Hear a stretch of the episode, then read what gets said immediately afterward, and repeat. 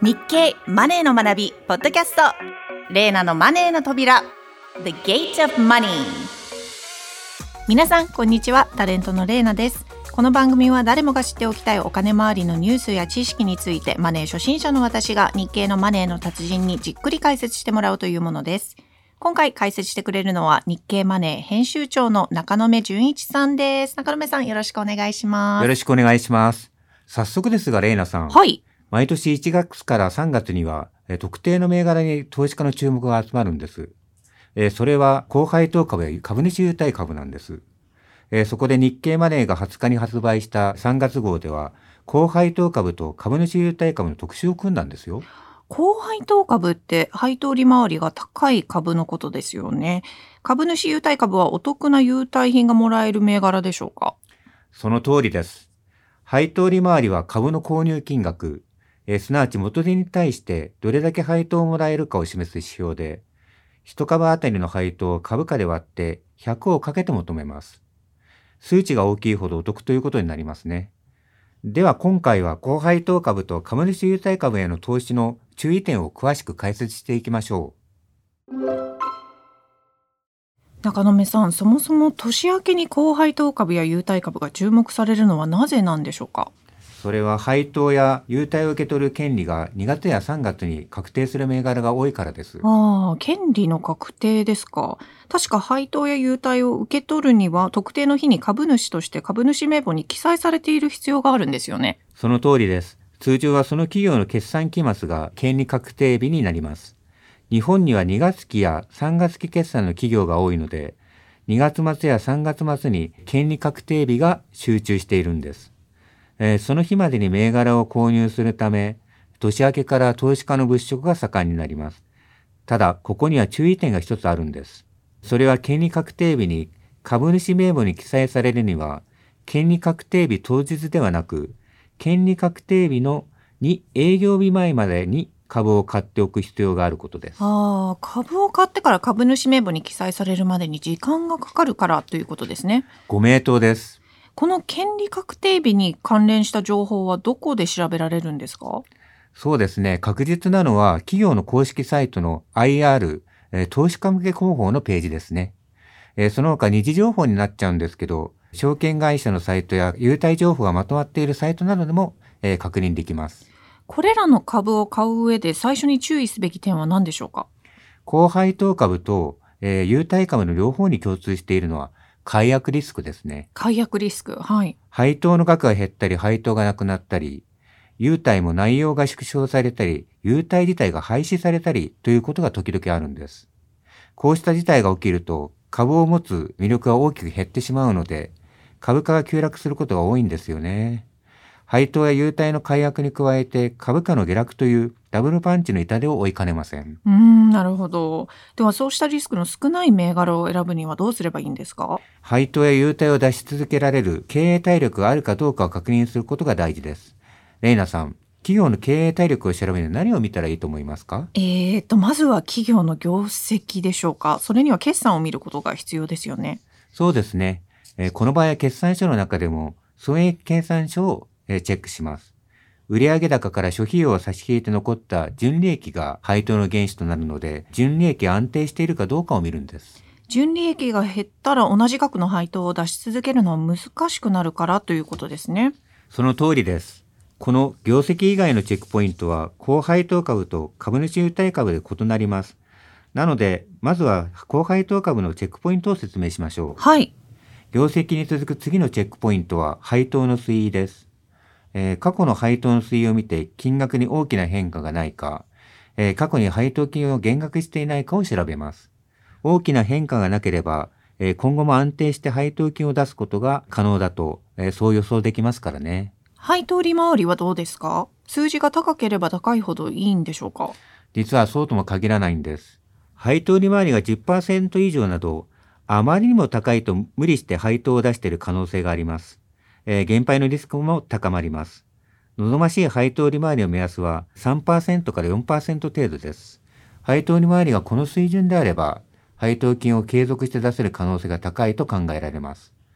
えー、3から4%という数字は東証プライム上場企業の平均配当利回り、これは2%台前半なんですけど、それと比較しても高く、高配当株の仲間と言っていいでしょう。では、配当利回りの推移もチェックする必要があるのでは？ありますね。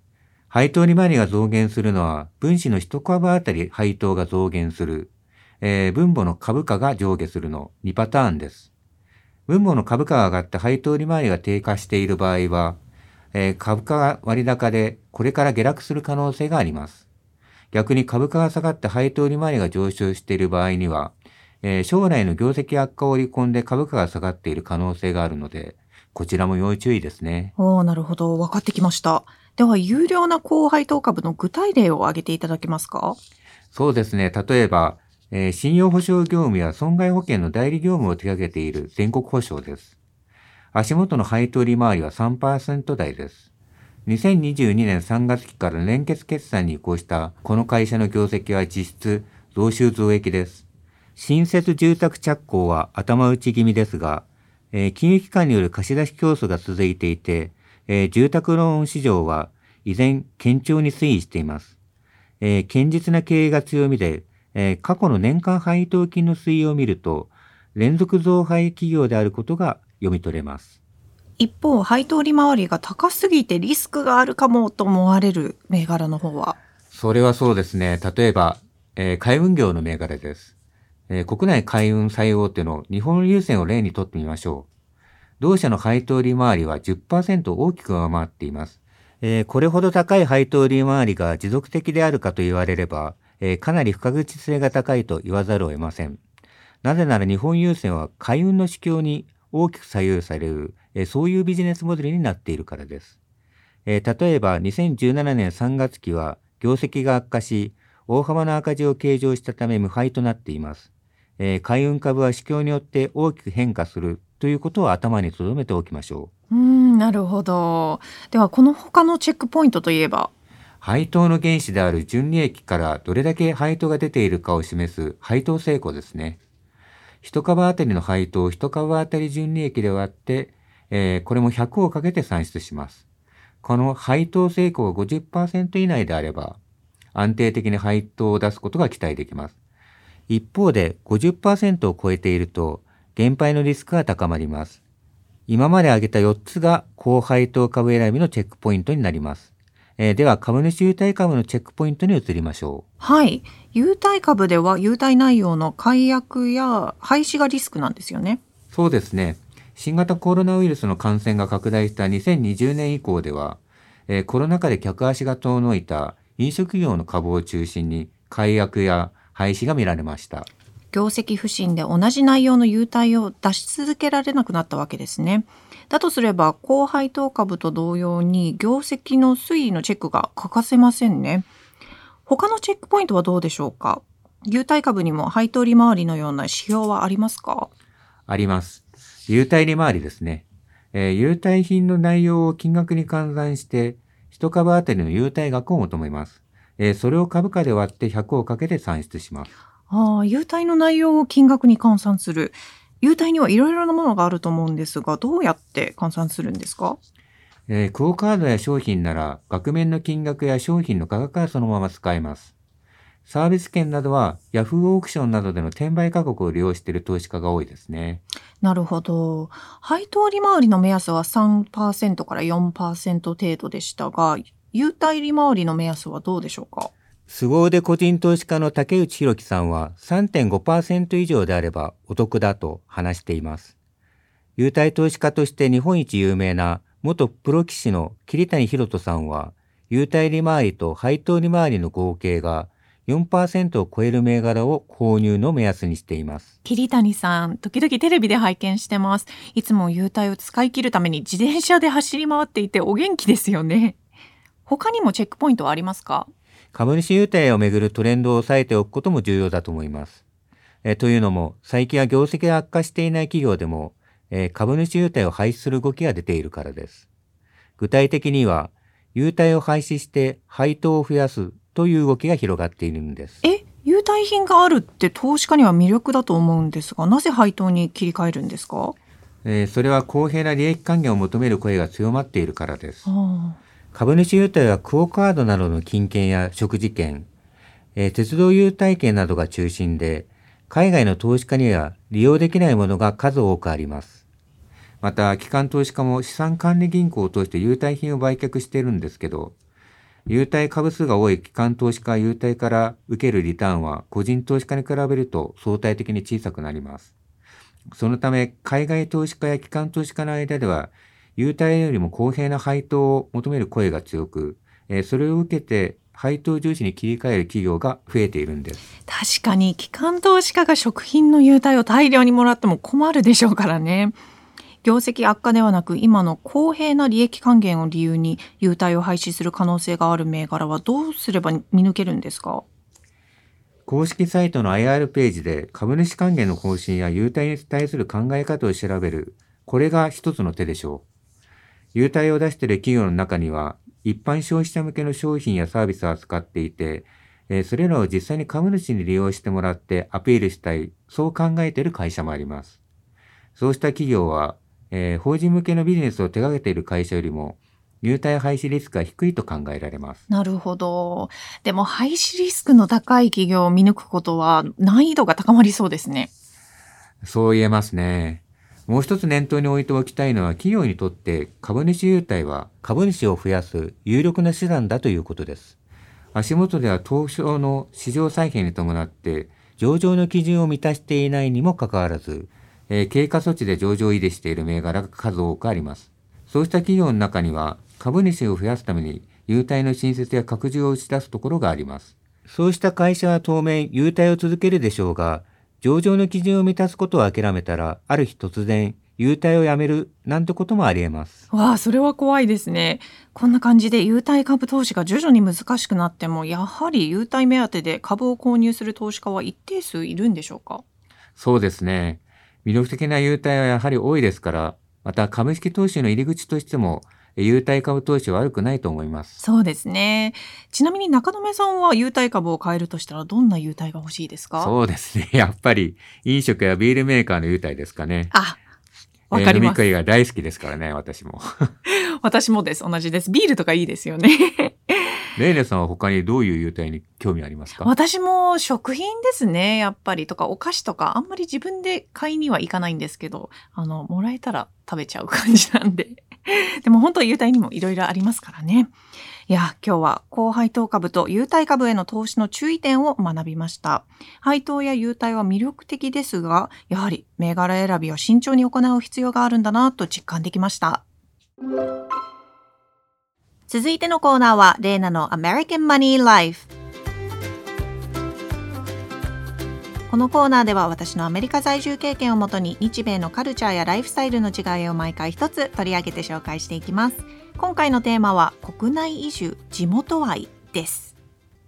ということで国内移住地元愛地元愛ありますか？中留さん。私は中学からあの別の中学校、地元じゃない中学校に行っちゃったので、あそうなんですね結。構地元の友達とですね、離れ離れになってしまって、あんまり地元愛が実はないんですよね。ご出身は東京ですよね？東京の足立区ですね。あなるほど。あの、ビートたけしが同じ小学校の出身で、たけ。しくんはいっていうですね、ドラマが昔あって、はいビートたけしが自分の子供の頃のですね、描いたドラマなんですけど、まあそこの舞台になったとね。へえあそれはすごいですね。はい。でえ中学校が別の別の、ところだ。そうですね。はい高校もそうなんですか？高校は、えーその中学校の上の高校に行きました。うん、なるほど、はいじゃあ小学校の頃のお友達と中高のお友達はちょっと違うっていうことなんですねちょっと珍しいですね違いますね。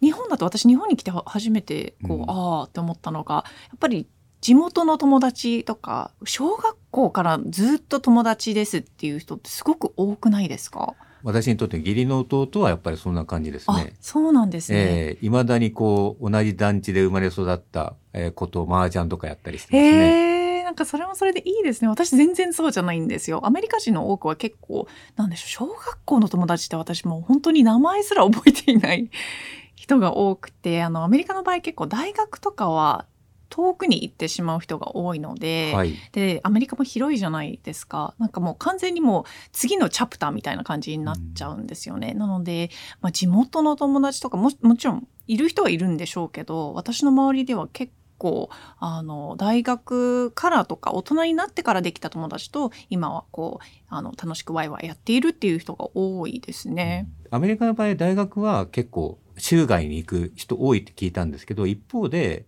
州から出ない人が多いとも聞いたんですけ結ど構いますね。でパスポートを持っていない人も多いですしそもそもこう州から出ようって思う人も少ないらしくあのちょっと私もリサーチしてみたんですけど2020年ですねに行われた調査によるとアメリカ人の約58%は生まれた州にもそのままずっと住み続けているらしいんですね。なので私は特に海岸沿いのそのニュージャージーで生まれ育ったので、えーっと結構人の移動が激しいと言いますかあの特にニューヨークとかになるとあのいろんな人が本当にあの来たり出て行ったりするんですけど中部に行けば行くほどあのずっともう生まれた町で就職してそこに住んで家買ってでおじいちゃんおばあちゃんになるまでずっと住んでっていう人が多いらしいですね。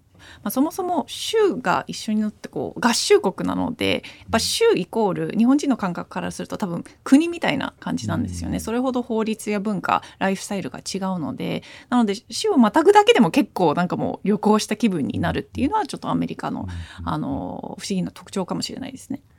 なんかこう州と州をまたぎにくいっていうことあるんですか？あの法律とかそういう制度的にね、法律もそうですね。税金とかも違いますし法律も違いますし、あの例えば本当にシンプルな話で私のニュージャージーはあの右折があの赤信号でも右折できるんですよね、はいはいはい車が来なければ。ですねえ。でもちょっと隣の州に行くとできなかったりとえか、うんあとニューヨークってこうなんか信号の話ばっかりなんですけど、はい。あの赤信号でもやっぱ、うんあの歩いちゃうんですよね皆さん。あの歩行者は、い。じゃないともうどこも行けないんでもう信号ばっかりの街なんで,、でそれがもう文化として成り立ってるんですけどワシントン DC だとすっごい厳しいんですよね。信号が赤なのに歩いてしまうとあの逮捕されたりとか罰金とかになっちゃうのでなんかそういうあの法律の違いも結構あるので、うん。違いますねやっぱり。なるほど。地元愛に戻りますと中野目さんは結論を言うとないということで。そうですね。